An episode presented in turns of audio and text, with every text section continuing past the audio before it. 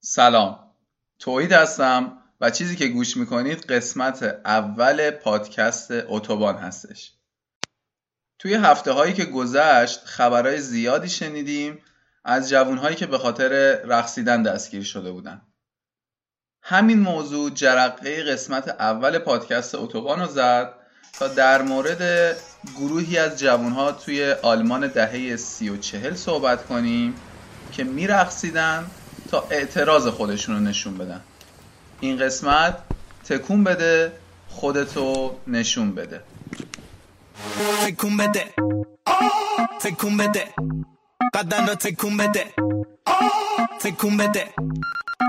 تکون بده. بگو بهم تنگ شده واسم بگو دلم. کسی اومد جلو بگو بره.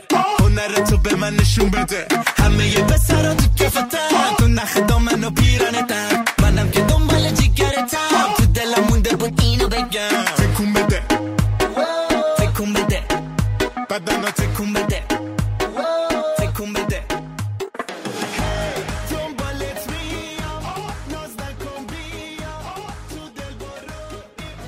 وقتی که به تاریخ آلمان فکر می‌کنیم یا اینکه مثلا به گذشتهش فکر می‌کنیم به خصوص معاصر سریع ذهنمون میره سراغ اتفاقات تاریخی که توی دهه مثلا چل افتاده و اینا. به خاطر اینکه توی این بازه یک سری اتفاقات خاصی افتاده و مدیاهایی که تا الان به ما ارائه شده همشون متمرکز روی این اتفاقات خاص بودن. ولی اتفاقات دیگه هم در کنار اینها داشته میافتاده که یک مقداری مورد قفلت واقع شده. چیزی که همیشه وقتی ما به این بازه فکر می‌کنیم میاد سراغمون و مدیایی که بهمون ارائه داده شده این بوده که یه سری ژانرهای مشخصی بوده. مثلا اینجوری بوده که یه دونه آلمانی مثلا خیلی خوبیه که تو زیر زمین خونش مثلا چند تا یهودی قایم کرده. یا چند تا نازی هن که خیلی شرورن و مثلا دارن آدم می‌کشن. یا موارد اینجوری. اینا اتفاقایی بوده که واقعا افتاده. حالا رسانه با یه مقدار دراماتیزه کردنش با یه مقدار قلوف کردن تو یه سری جاها یا سینمایی کردن قضیه اینا رو به تصویر کشیده. ولی یه خورده که دقیق تر بشیم باز مثلا به یه سری گروه هایی می‌رسیم مثل روز سفید. حالا باز به اونا هم کمتر مثلا پرداخته شده که یه قسمت خوبه که در مورد روز سفید و اینجور گروه ها صحبت کنیم. یک سری اتفاقاتی هم داشته به صورت همزمان رخ می‌داده که کمتر دیده شده. مثلا گروهی که قرار راجبشون صحبت کنیم یه گروهی از جوانها بودن که با رقصیدنشون و اون نحوه به خصوصی از شادی که داشتن یه جورایی کلید یه جور مقاومت رو زدن برای خودشون. ولی قبل از اینکه برسیم به اینکه اینا چی کار می‌کردن یه سری دیتای اولیه نیاز داریم راجع به اون دوره زمانی بدونیم تا بهتر با فضایی که اینها توش زندگی می‌کردن آشنا بشیم. اول از همه خوبه یه اطلاعاتی راجع به وضعیت جمعیتی چه تو آلمان چه تو کل دنیا داشته باشیم که بتونیم یه مقایسه نسبتا بهتری بکنیم. خود آلمان قبل از شروع جنگ جهانی حدوداً 69 میلیون نفر جمعیت داشته. کشور چک 11 میلیون نفر که بعدا میگیم چرا گفتن جمعیت چک مهمه. 11 میلیون نفر جمعیت داشته. اتریش حدوداً 7 میلیون نفر جمعیت داشته. و در مقایسه با اینا برای اینکه بهتر متوجه قضیه بشیم ایران 14 میلیون نفر کلا جمعیت داشته. کشور بریتانیا همون امپراتوری که توش آفتاب غروب نمی کرده حدوداً 550 میلیون نفر جمعیت داشته. حالا که آدم این عددهای جمعیتی رو نگاه می‌کنه بهتر متوجه میشه که وقتی میگیم توی آلمان 8 و 7 دهم میلیون نفر آدم عضو حزب NSDAP حزب ناسیونالیست سوسیالیست کارگری آلمان بودن. معنیش چیه که 8 7 دهم میلیون نفر آدم عضو این حزب بودن؟ و قاعدتا هر کدوم از این آدما خانواده داشتن زن داشتن شوهر داشتن بچه داشتن بستگانی داشتن که حالا اون بستگان ممکنه اونا هم عضو حزب بودن یا نبودن. ولی منظور این که وقتی 8 تا 7 میلیون نفر عضو این حزب بودن این حزب قدرت خیلی زیادی داشته. جمعیت ایران کلا 14 میلیون نفر بوده.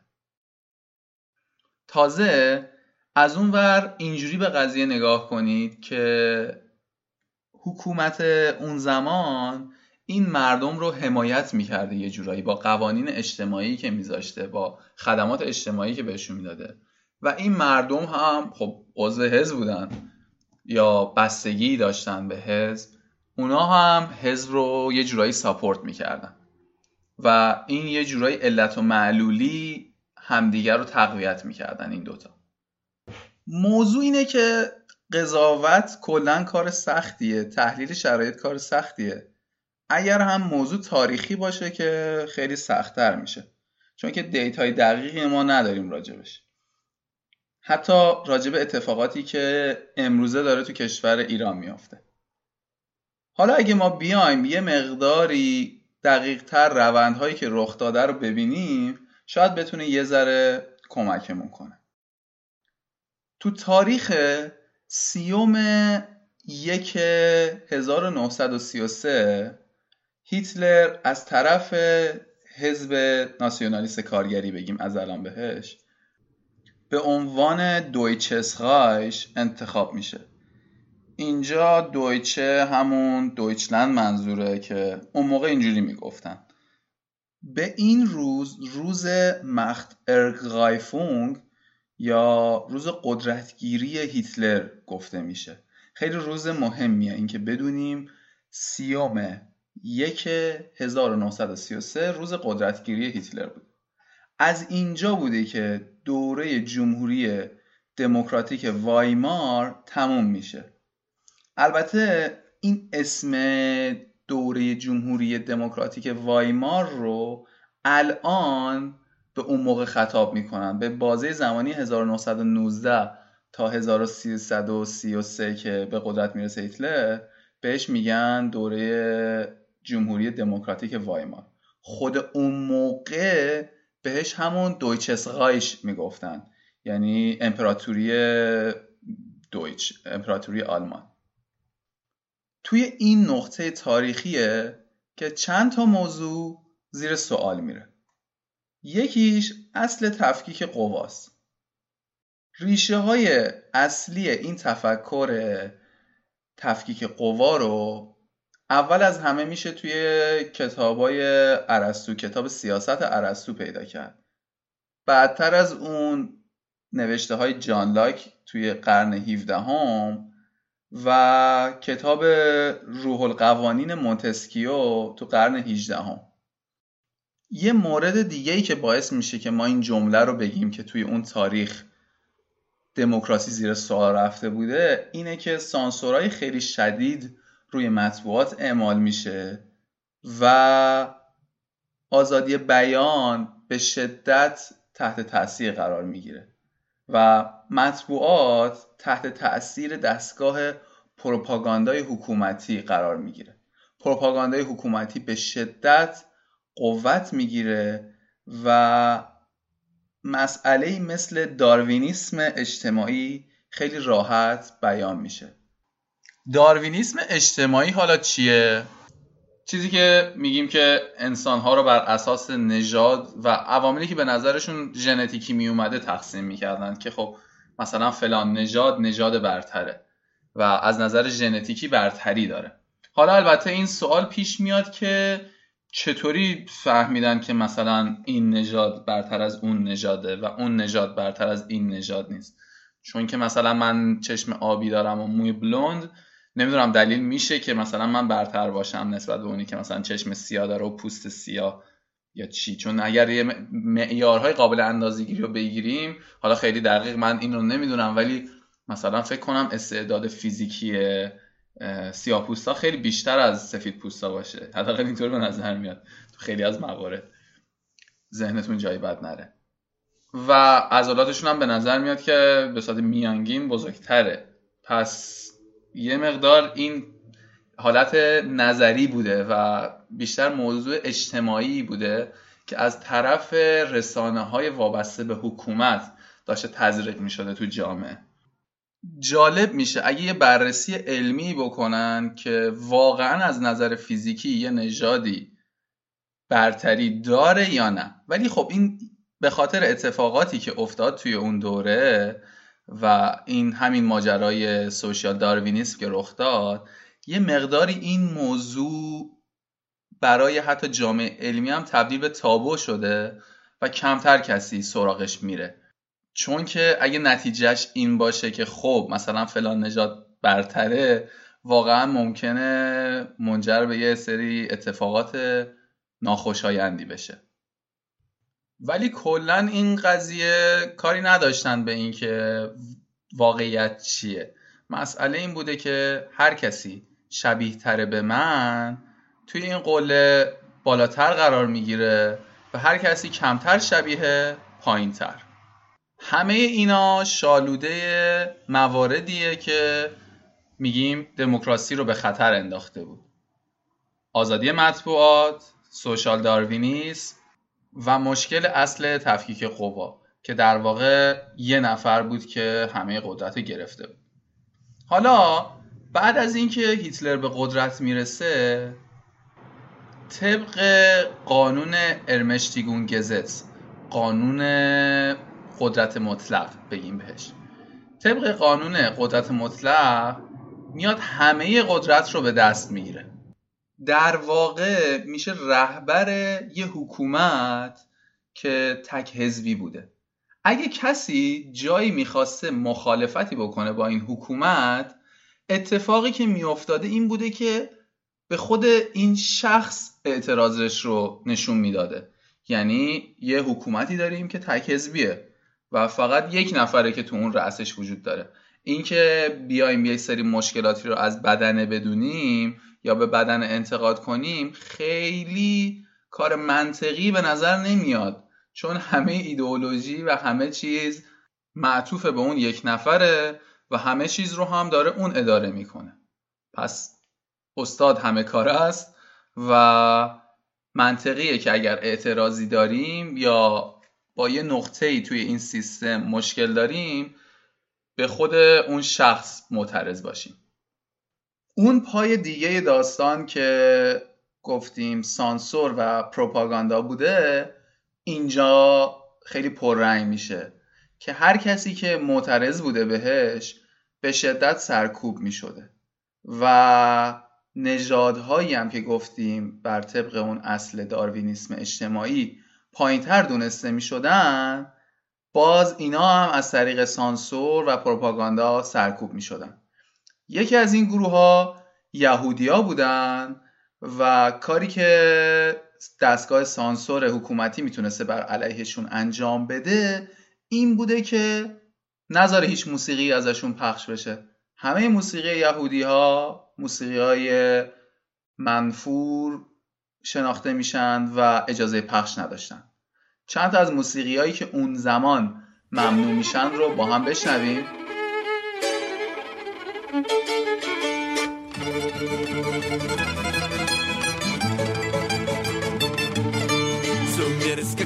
Una cosina, scende con le zighe vendigrina, vecchio la tiroide bomberà.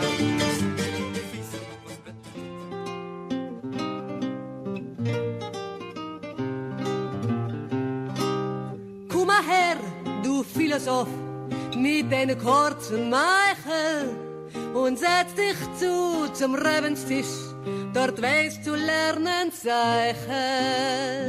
Ja, bam, bam, bam, ja, bam.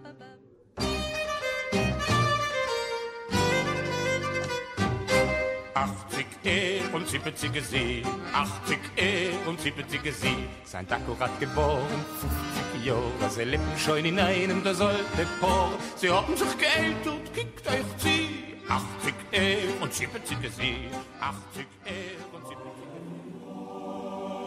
sie.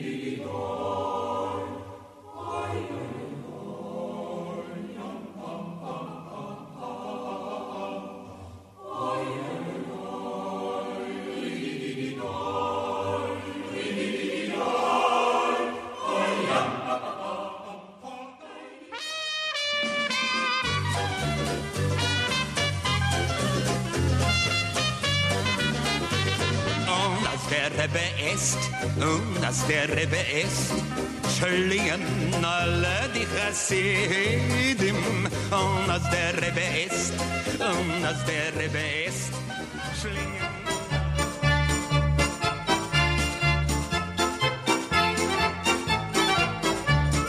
Otta ita favolle, otta vava idole, otta ita ita ita ita favolle. وزارت خونه رایش مینستریوم فور فولکس آفلرونگ und پروپاگاندا.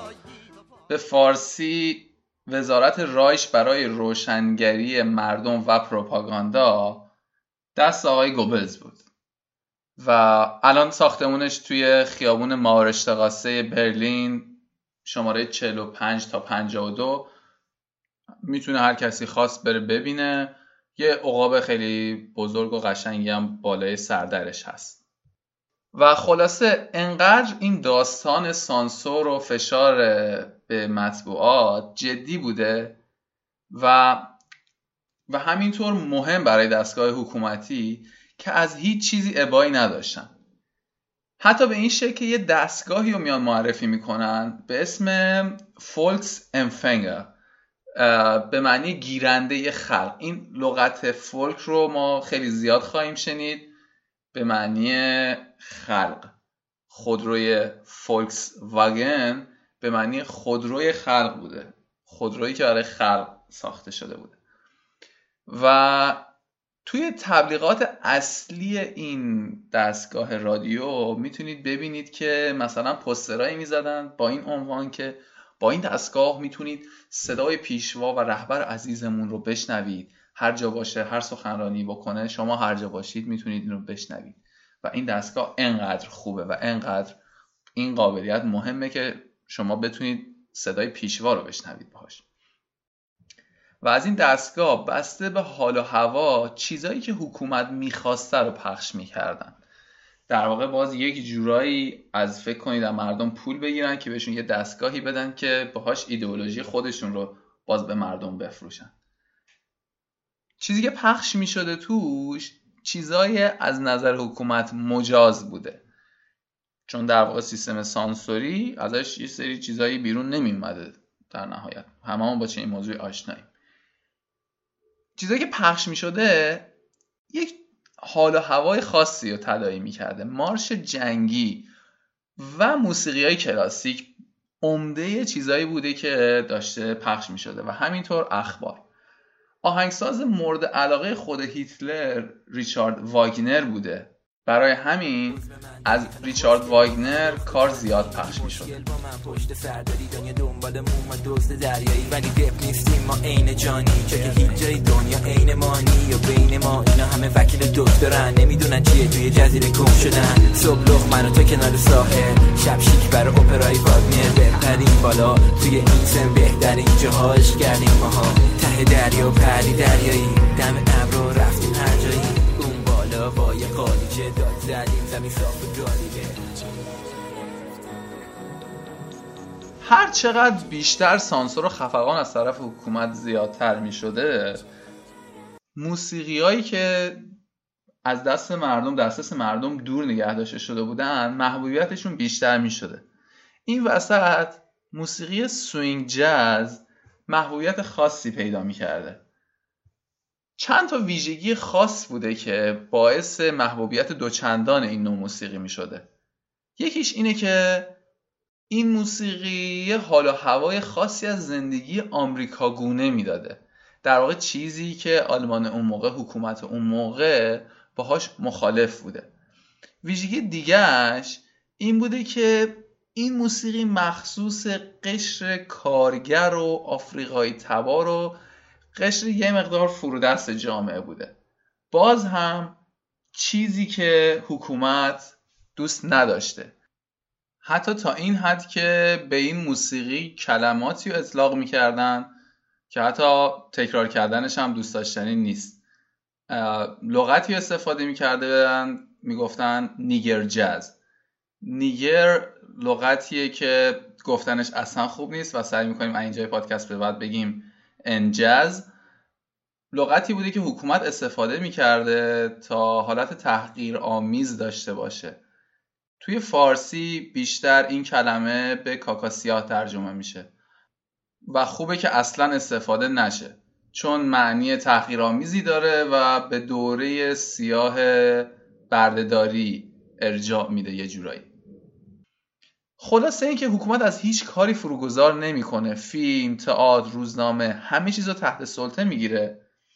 و اگر فیلم حرامزادهای لعنتی حضرت تارانتینو رو دیده باشید یه صحنه خیلی جالب داره که اون دوره رو داره سینمای اون موقع رو مسخره می‌کنه. یه سرباز یه نوک برج داره به دشمنا شلیک می‌کنه. همینجوری 90 دقیقه فیلمه که داره به, به آدما شلیک می‌کنه و نشون میده که براش دارن نازیا کف می‌زنن دست می‌زنن. چقدر از این کارش لذت می‌برن؟ در صورتی که کارش خیلی هم مزمومه و خودش به این نکته پی می‌بره. مقایسه کرده من فیلم امریکن اسنایپر رو با این فیلم. و جالب بود در نوع خودش این اتفاق. حالا توی این رسانه ها همه عقاید حمایت شده توسط حکومت شروع به تبلیغ گسترده می‌کنن. یکیش رو قبلتر گفتیم.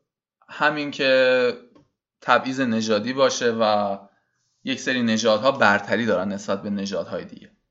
یکی دیگه از تفکراتی که از طرف رسانه حکومتی تبلیغ گسترده می شده براش اوتانازی و کشتن کسایی بوده که به دلیل بیماری یا هر چیزی هزینه هاشون برای اجتماع حداقل طبق ماشین حساب خودشون هزینه هاشون بیشتر از سودشون بوده.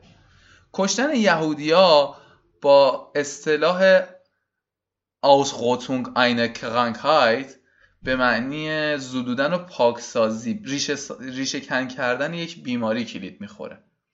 کار هنری به ویژه موسیقی های مضموم از نظر حکومتی به عنوان انت آرتد یعنی ضد هنر مثلا آنتی آرت یا همچین چیزی لیبل گذاری میشن و هر موسیقی یا هر نوع کار هنری که دوست نداشت حکومت بهش انگ مثلا ضد هنر بودن می‌زدن. اینطوریه که تو تاریخ ده پنج 1933 خیلی از آثار تو دانشگاه ها و شهرهای دانشگاهی سوزونده میشن.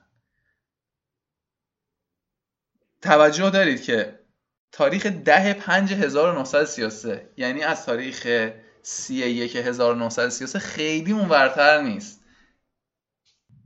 در مورد این اتفاق قبلا توی کانال مفصل نوشتم ولی شاید یک قسمت جداگونه هم در موردش بریم. استدلالی که پشت این سوزوندن بوده این بوده که این کتاب ها ضد آلمانن ضد آلمانی هستن و ضد هنر هستن انس آرتد هستن. خیلی از مردم میان خودشون رو شبیه به معیارهای حزبی می‌کنن. تا حدی که نشانهای حزب یعنی اون علامت هایی که میخریدن مثلا به لباسشون وصل می‌کردن نایاب میشه. یعنی انقدر مردم تلاش می‌کنن که هم رنگ بشن. و همه دنبال این بودن که مثلا برن سلمونی موهای خودشون رو اون مدل معروفی که ما بچه بودیم می‌گفتن که مدل آلمانی بزنن. یعنی کاسه رو بزنن رو سر و دورش رو بتراشن. خط کشیدن بین افراد مرز کشیدن بین افراد این شکلی میشه که نژاد یهودیا نژاد پست میشه.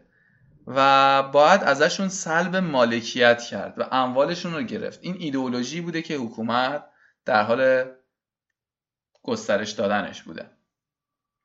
در واقع اینجا رو خیلی هوشمندانه هم عمل کرده بوده یه جورایی. چون این می‌گفته که پول زیادی تو دست یهودیاست همشون ثروتمندن و جمعیت کمی هن نسبتا بگیریم.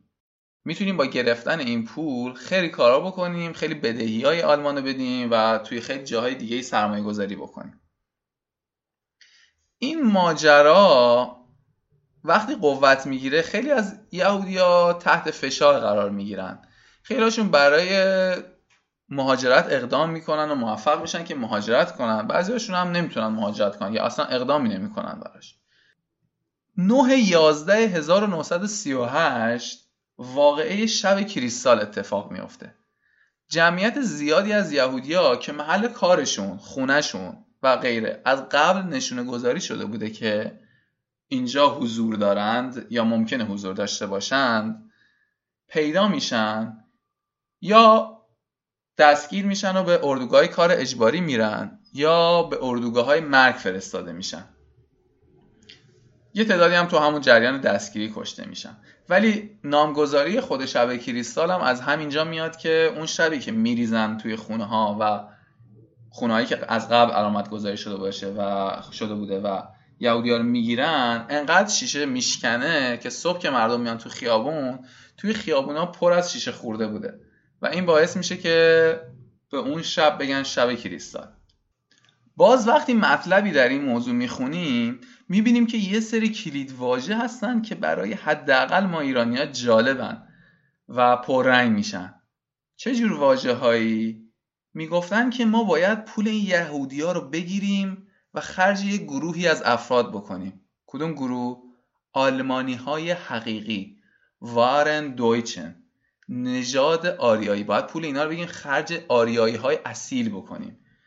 این کلید واژه آریایی ها یا آریه انقدر تکرار می شده که تو ذهن همه ملکه شده بوده.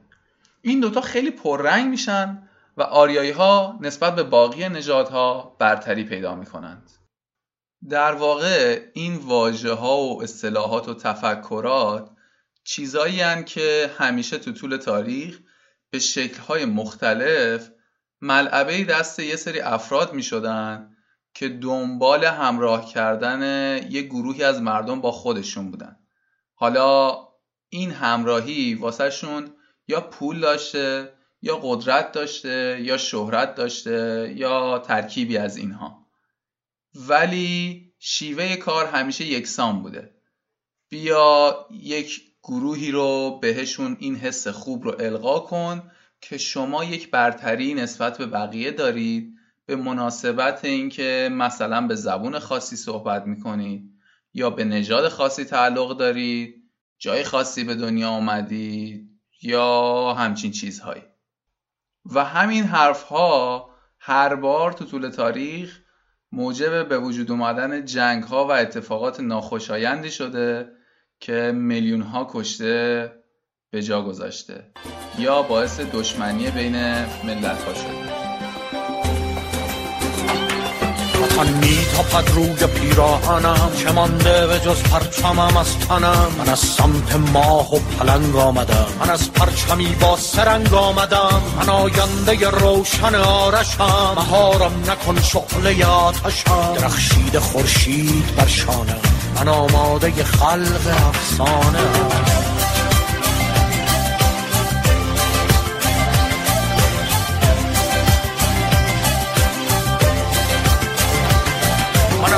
نسل دلهای بارانیم من اهل رفاقت به آسانیم پر از کوچه های چراغانیم تو اهل کجایی؟ من ایرانیم چیزی که توی این تفکر داشته اتفاق می افتاده تصویرسازی از فرد ایدئال این جامعه بوده. مهمتر از همه جوونا و نوجوانا هم هدف قرار گرفته بودن. طوری که خود شخص هیتلر میاد و تعریفی میده از جوان آلمانی ایدئالش. میگه چیزی که دنبالش هستیم جوان آلمانیه که چابک همچون سگ تازی فرینک ویدی ویند هونده قرص و محکم مثل چرم زه ویلدا و سخت چون فولاد آب دیده باشه. اون هارت وی کروپشتار. Da muss der deutsche Junge der Zukunft schlank und rank sein, flink wie Windhunde, zäh wie Leder und hart wie Kruppstahl. همه اینها باعث میشه که سال 1926 گروه هایوت HJ یا همون هیتلر یوگند بنیانگذاری بشه این گروه تشویق می‌کنه که جوونا از سنین پایینتر یک سری معیارهایی رو داشته باشن و به اون ایدئال هایی که رهبر و پیشوا می‌خواد نزدیکتر بشن و زودتر به نیروهای نظامی ملحق بشن. نمونه هاش رو مطمئنا به ذهنتون می‌رسه. سن پذیرش برای دخترها توی این گروه خیلی زود پایین میاد. به ده سال برای ورود به دیوت دویچه یونگ فولک و 14 سال برای ورود به هیتلر یوگند می‌رسه. و از دسامبر 1936 عضو فعال بودن برای جوانها اجباری میشه. هر کسی که عضو نبوده یک سری خدمات اجتماعی رو نمی‌تونسته دریافت کنه و از یک سری خدمات اجتماعی محروم می‌شده. و به شدت هم مورد بررسی قرار می‌گرفت و یه جور مثل مزنون باهاش رفتار می‌کردن نیت از همه این کارها دسترسی و تحت کنترل داشتن همه جوانها بوده. نه فقط یه گروهی. تحت کنترل داشتن همه جوانها رسوخ به زندگی همه جوانها اتفاقی که توی این گروه ها میفته این بوده که دور هم جمع می شدن احترام به پرچم رژه رفتن ارزش سرزمین پدری آهنگ های وطنم مارش و اینجور چیزها رو یاد می گرفتن از همه جذابتر برای جوانها این بوده که یک فضایی رو تجربه می کردند تقریبا مستقل و دور از خانواده. هر چیزی که نشونی از ملیگرایی بوده قدمش کاملا سر چشم بوده. مثلا دویچه تانز رقص آلمانی.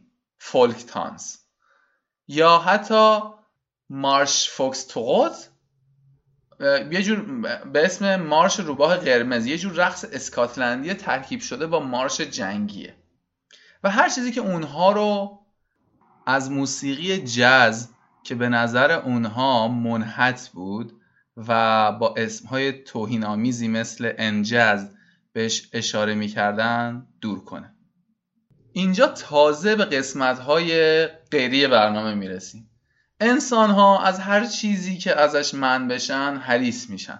حالا تو این فضایی که به شدت محدودیت ها بیداد می‌کرده و حریم خصوصی تقریبا معنایی نداشته معنی شاید دست داده بوده جوون ها تمایل خیلی شدیدی پیدا می‌کنن به رقص هایی که به نوعی گفتنی غیر مجاز بودن. از نظر حکومت حداقل غیر مجاز بودن. رقصی که از طرف حکومت مزموم بوده و با اسمهای توهینآمیزی مثل رقص کاکاسیاها یا اندنس ازش نام برده می شده تبدیل میشه به یه جور ابزار مقاومت. دستگاه حکومتی برای سرکوب کردن این روند دست به خیلی کارا می‌زنه. از طریق ابزارهای پروپاگاندایی که داشته شروع می‌کنه به بد نشون دادن و مضموم نشون دادن این نوع رقص. با عناوینی از این دست که این نوع رقص برای افرادی که لاوبالیان افرادی که از نظر اخلاقی مشکل دارن دچار انحطاط اخلاقی هستند و برای آدم های بیادب مناسبه. چون دخترها partner رقص متعدد دارن می‌تونه منجر به رابطه جنسی پیش از ازدواج بشه که چیز خیلی بد و نکوهیده بوده. و حتی مطالعاتی نشون می‌دادن که اگر رقص swing و boogie بکنی دقت کنید مطالعاتی دانشگاهی نشون می‌دادن که اگر رقص swing یا boogie داشته باشی منجر به مشکلات پزشکی میشه. مثل صافی کف پا. حالا خوبه نمی‌گفتن روزه برای معده خوبه. پسترهای ضد موسیقی جز مثلا شکل یه میمون رو تدایی می‌کنن. یه شکل میمون بوده. حالا واقعا توی زمیمه های فایل پادکست می‌تونید پیدا کنید که یه میمون در حال نواختن ساکسیفونه. تازه یه دونه ستاره داوود هم روی سینهشه یعنی هر چیزی که می‌تونستن نشون بدن و جلوه بدن و بدش کنن ازش دریغ نمی‌کردن. به این معنی که اگه مثلا برید دنبال این نوع موسیقی و این نوع رقص و اینا سیاه میشید و میمون میشید و یهودی میشید و این داستان می‌رسیم به سوال اصلی که اصلا سوینگ جاز چی هست؟ صدایی که میشنوید تایگر رگ از لویز آرمسترانگ.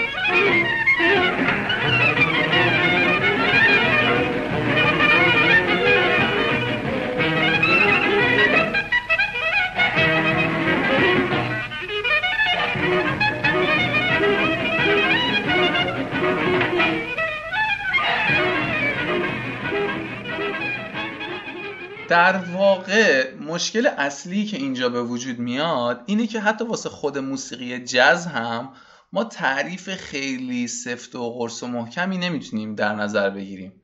چون تا حد خیلی زیادی با ابتکار و بداه نوازی نوازنده پیش میره و یه جورایی موسیقی رونده هستش.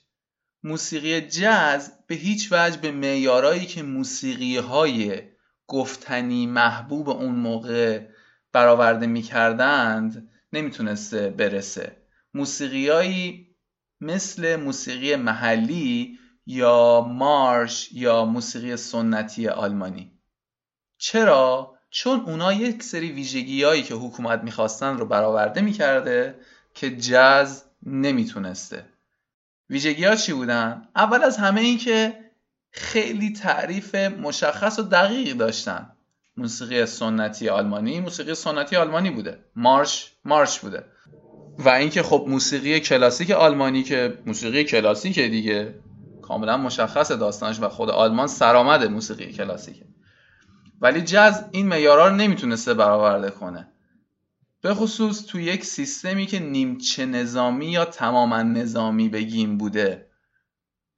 اینجا چنین چیزی اصلا محبوب محسوب نمی‌شده دومین موضوع این بوده که این سوینگ جز ریشه های آفریقایی داشته که جایی که نژاد خیلی مهم بوده دنبال چیزی رفتن که ریشه های آفریقایی داره یا مربوط به فرهنگ سیاه‌پوستای آمریکاست. ترکیبی از همه موارد مزموم و بدیه که می‌تونه داشته باشه.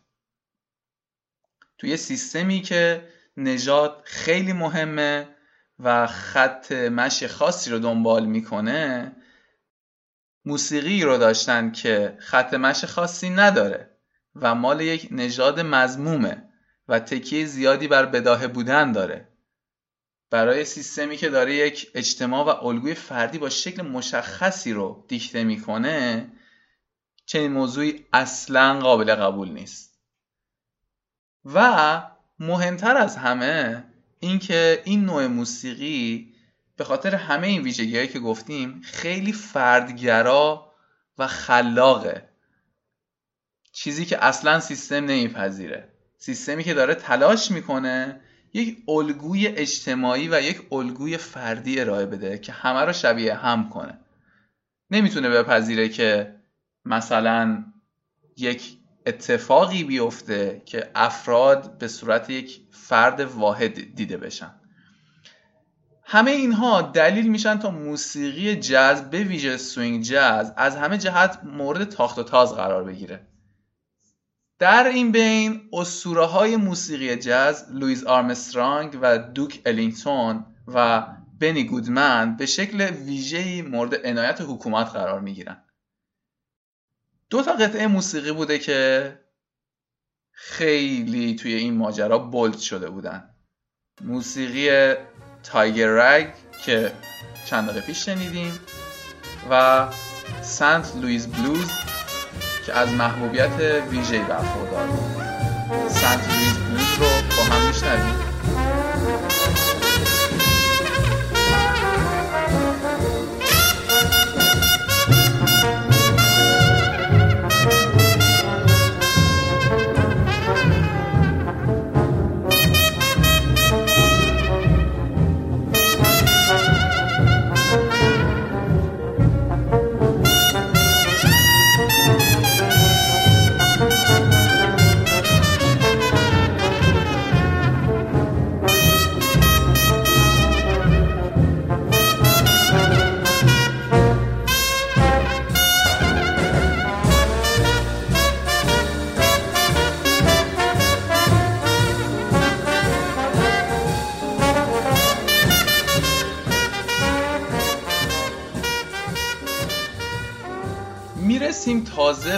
جاهای جالب ماجرا. جوانان swing باز یا die Swingjugend یه گروهی بودن مثل گروه Hitlerjugend جوانان هیتلری فقط مثل اونا انقدر سازمان یافته نبودن که بتونیم بگیم گروه مشخصی بودن و فلانی عضوش بود و بهمانی عضوش نبود و این داستانا. مثل اینکه بگیم هر کسی که این سبک موسیقی رو دوست داشته مثلا یه همچین چیزی. و به قولی گفتنی جوانای سوینگ باز جوانایی که به این سبک گرایش داشتن همونجوری که انتظار میره بیشتر از گروه متوسط و طبقه بالای اجتماعی بودن. یه مقداری هم این موضوع باعث جذابیت و جداییشون از طبقه فرودست مثلا می شده یه جورایی ریچ کیدز بودن. ریچ کیدز آف برلین نبودن. ولی خب بچه های مهمونی باز بودن حداقل. و تو همه شهرهای بزرگ بودن. تو شهر هرچی کوچیکتر می شده جمعیت یا پیدا کردنشون حداقل سختتر می شده تو شهرهای بزرگ راحت تر بوده پیدا کردنشون. شهرهایی که معمولا راحت بوده توشون پیدا کردن چنین گروههایی مثل برلین، هامبورگ و فرانکفورت یا وین بوده. حتی تو کشورهای دیگه فرانسه و چچن فکر می‌کنم هم بوده. ولی خب ما هیتی تخصصیمون اینجاست. اسمایی که به خودشون می‌دادن Swing Heinis Swing Boys Swings و اینجور چیزا بوده. برای گروه هایی که تو آلمان بودن معمولا این اسم ها به کار برده می شده گروه هایی که تو اتریش بودن معمولا شلورفس و شلورفه اسمشون بوده. گروه های دخترونه هم بودن که مثلا اسمایی مثل شلورف کاتسن داشتن. گربه های شلورف.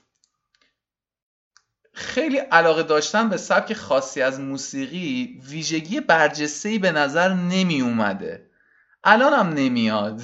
یعنی اینکه مثلا من بگم فلان سبک موسیقی دوست دارم خیلی خب دوست داری که داری.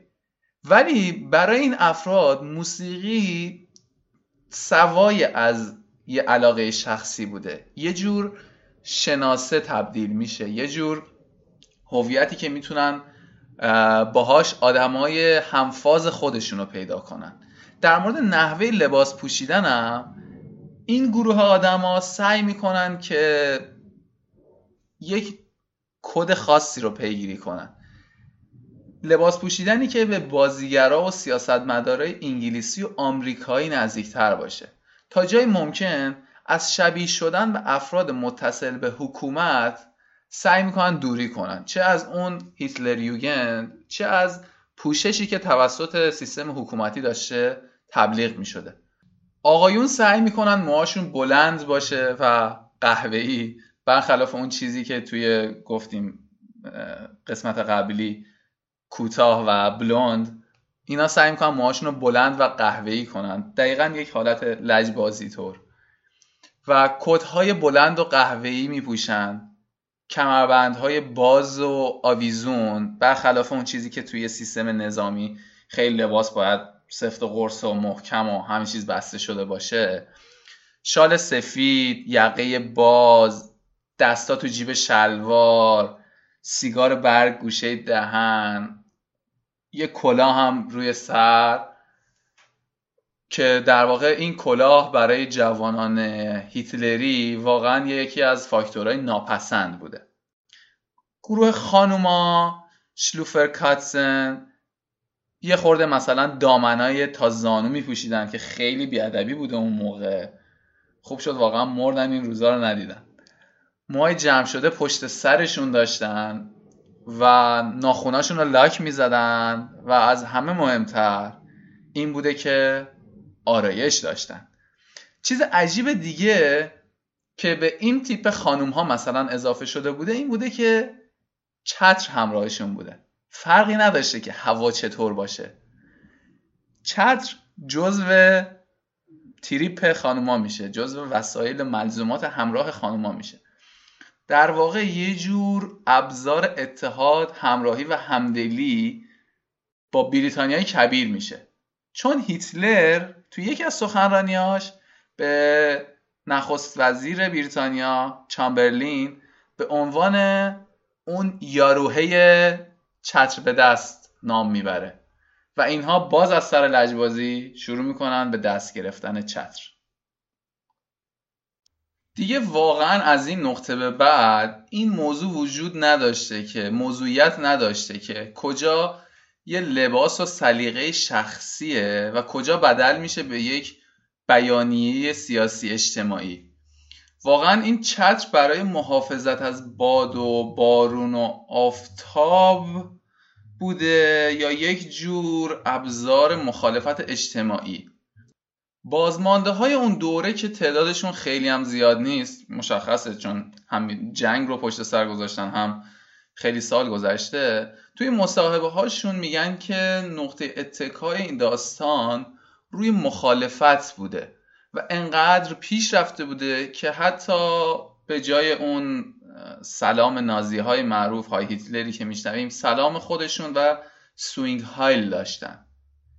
نه تنها چهره و مدل حرف زدن و لباس پوشیدنشون رو یه جوری انتخاب کرده بودن که روی مخ هیتلریوگن جوانای هیتلری را برن که حتی موسیقیشون هم سعی می‌کردن که توی فضای باز مثل استخرا و قطار شهری و کافه های خصوصی و یه سری جاها پخش کنن.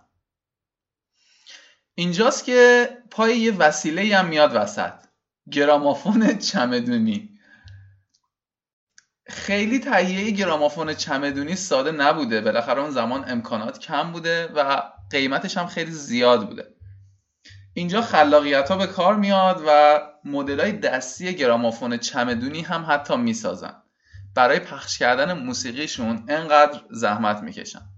اصلا جلوی این حرکت رونده انگار که قابل گرفتن نبوده.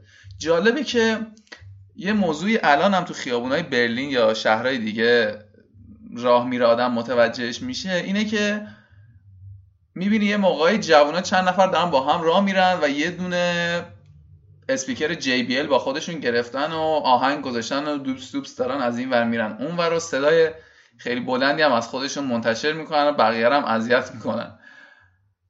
البته اینا خیلی مفهوم خاصی دنبال نمی‌کنن. می‌خوان حال کنن با اون موسیقی که گذاشتن. خطر برخورد با پلیس و جوانای هیتلری هم ندارن.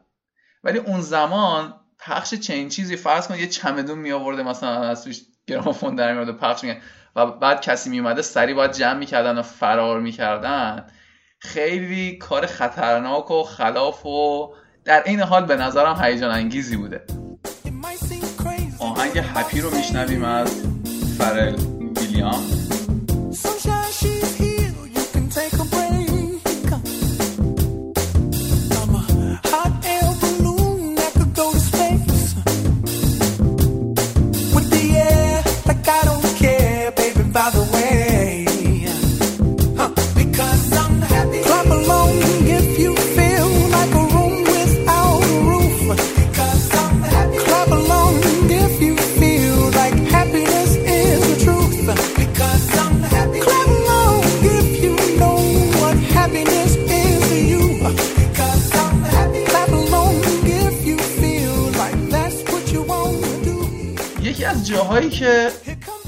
شدن و این کارا رو انجام دادن و موسیقی پخش می‌کردن میرقصیدن و غیره آلستر پاویلون توی هامبورگ بوده که احتمالا فکر می‌کنم کسایی که ساکن هامبورگ باشن اونجا رو باید بشناسن. به دلیل بافت مردمی و تفکری که مردم اون منطقه داشتند خیلی جمعیت جوانای سوینگ باز اونجا زیاد بوده. و مردم هم خیلی مخالفتی نداشتن با جمع شدنشون. حتی تو یک اتفاقی گفته میشه که 60 70 نفرشون یهویی توی یه مراسمی حاضر میشن روی مراسم فرش قرمزی. و جمعیت خیلی زیادی فکر کنید توی خیابون افراد افرادی بودن جوانایی بودن که با لباسهای انگلیسی طور و اون فضای خاص انگلیسی رو تدایی می‌کردن داشتن راه میافتن تو خیابون. پلیس حمله می‌کنه بهشون و همشون رو متفرق می‌کنه. خیلی از شهرها مراسم رقص اینطوریه که مثلا عصر می‌رفتن میرقصیدن و بعد که مثلا به سمت تاریکی و شب می‌رفته می‌رفتن تو فضاهای خصوصی تر و سربسته. همه این ماجراها اولش برای سرگرمی و خوشگذرونی بوده. ولی آروم آروم جدی میشه و تبدیل میشه به یه ابزار مقاومتی. برای جوونها یه درصدی هم میشه گفت که مخالفت خانواده ها تاثیر داشته. آدم گفتیم که از هر چیزی که من میشه بهش حریصتر میشه. البته مخالفت خانواده ها بیشتر مثل همین ماجرا مخالفت خانواده های خودمون با مهمونی رفتن و اینجور چیزا بوده که چون گاهی از اوقات این مهمونی ها منجر می‌شده به دستگیری. دقیقا چیزی که برای خیلی همون آشناست ولی اوایل اینجوری بوده که نهایت دستگیری با یه مثلا توضیح شفاهی یا یه تعهد نامه چیزی حل می شده و می‌تونسته که سرطه قضیه هم بیاد. ولی طبعات دستگیر شدن توی اینجور مهمونی ها تازه بعد از جنگ شروع می‌کنه به زیاد شدن بعد از شروع جنگ. ولی واقعا دیگه برای این جوان مهم نبوده و حتی این دستگیر شدن یه جورایی هم بوده. چه تو دوره کایزر ویلهلم دوم همون قیصر ویلهلم دوم که از 1988 تا 1918 چه تو جمهوری وایمار که اول پادکست گفتیم از 1918 بوده تا 1933 موسیقی جاز همین جورایش هم یه جورایی مورد غضب و قهر ناسیونالیستا و ملیگراها بوده. و اصلا ازش استقبال نمی شده و اینا که سال 1933 گفتیم به قدرت می‌رسن به طور کامل خیلی دیگه عرصه رو تنگ می‌کنن. در حدی که سال 1935 رسما جز ممنوع اعلام میشه و به عنوان انجز بهش ارجا داده میشه. حتی 1939 رقصش هم ممنوع اعلام میشه. اون چیزی که تا الان داشتیم می‌گفتیم با یه شهادت و تعهد و اینا حل می‌شد به یه جایی می‌رسه که سال 1940 حدود 300 نفر کشته میده و کلیارم روونه زندان می‌کنه و حتی خیلی ها رو میفرستن به کمپ ها و اردوگاه ها. چون تحمل حکومت خیلی کم شده و کشورم به حالت جنگی رفته. تو این نقطه قضیه انقدر جدی هست که هاینریش هیملر فرمانده اس اس دستور ساخت یه دونه کمپ مشخص برای پسرا میده توی مورینگن. و سال 1942 هم دستور ساخت یک کمپ برای دخترها میده توی نورد اوست براندنبورگ. هاینریش هیملر که از فعالیت این گروه ها تو هامبورگ خبردار میشه از طریق یکی از ماموران ارشد اطلاعاتی اون شهر توی نامه که واسش می اینجور جواب میده که باید همشون رو به سلابه بکشیم از دختر و پسر همه فرمانده هاشون اونایی که از دشمن خط می‌گیرن. باید همشون رو به بدترین شکل تو اردوگاه های کار اجباری و کمپ ها به باد کتک بگیریم و بعدم به بیگاری بکشیم. هر کدومشون رو لاقل دو سه سال اینجوری نگه داریم. فقط اینجوریه که می‌تونیم با این قرب زده های منحت مقابله کنیم. و البته نتیجه همونجوری که میشه حد زد معکوسه. و باعث میشه خیلی هاشون مثل آقای تروستن مولر که سال 1943 به اردوگاه منتقل شد بیان و به گروه های مثل روزهای سفید بپیوندن. روزهای سفید یه گروهیه که بعدا در موردش توضیح خواهیم داد. این مقاومت و مجازاتی که حکومت در نظر گرفته بوده این افراد رو مجبور به مقاومت و مقابله و سوگیری سیاسی می‌کنه. چیزی که برای خیلی هاشون تو قدم اول اصلا مهم نبوده. یکی از بازمانده ها به اسم کوکو شمان اینطور میگه. مقاومت؟ اصلا به چنین چیزی فکر هم نمی کردیم ما فقط عاشق سینه چاک موسیقی سوینگ جز بودیم. قضیه جوری میشه که حتی ستاره داوودی که برای یهودی اجبار شده بود که به سینشون بزنن یه ستاره طلایی میاد و روی لباس اینا جا می‌گیره و خیلی هاشون از قصد حتی با اینکه یهودی نبودن این ستاره رو به سینه هاشون می‌زنن. و باعث میشه که درگیری های خیلی زیادی بین اینا و جوان های هیتلری هیتلریوگن به وجود بیاد. و قاعدتا چون اونا قدرت بیشتری داشتن امکانات بیشتری داشتن میشه حد زد که چه بلاهای زیادی سر سوینگ بازها می اومده من توحید هستم و چیزی که شنیدید قسمت اول پادکست اتوبان بود. معمولا پادکست اتوبان نباید از سی دقیقه بیشتر بشه ولی قسمت اول استثناعا یه مقداری طولانی شد. توی این پادکست سعی می‌کنم مطالب جالبی که توی رسانه های آلمانی پیدا می‌کنم رو تا جایی که جالب باشه ترجمه کنم و در اختیار بقیه بذارم. خیلی خوب میشه اگر بتونید این پادکست رو توی نرم افزارهای پادکست دنبال کنید و برای دوستانتون هم ارسال کنید. اونا رو هم دعوت کنید که این مجموعه رو گوش کنن و بعدش در موردش با هم صحبت کنید. بالاخره هر کسی نظری داره و نظرها متفاوته. موسیقی که در انتها میشنوید به اسم کواندو کواندو کواندو از انگلبرت هامپردینگ کوروش از هانوفر تقدیم کرده به مارال خوش و خورم باشید Tell me when will you be mine?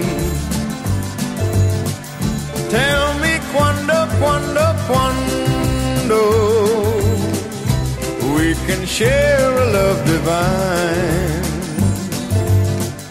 Please don't make wait again. When will you say yes to me?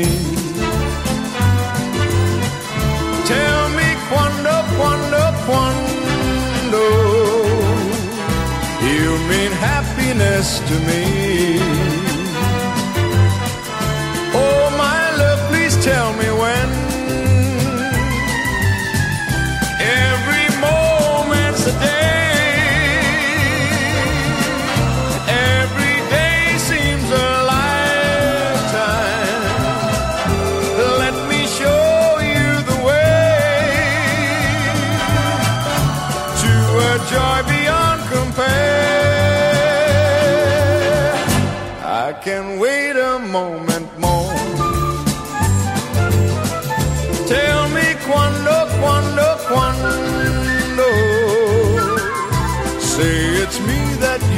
door.